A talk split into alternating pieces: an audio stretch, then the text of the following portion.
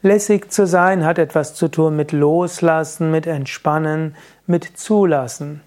Lässig zu sein gilt als modern. Es gibt den lässigen Kleidungsstil. Wer lässig ist, wirkt cool und so weiter.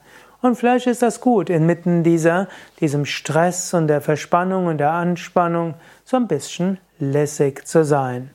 In diesem Sinne, auch im Yoga gilt es durchaus ernst zu sein bezüglich dem spirituellen Weg mit seinen spirituellen Praktiken.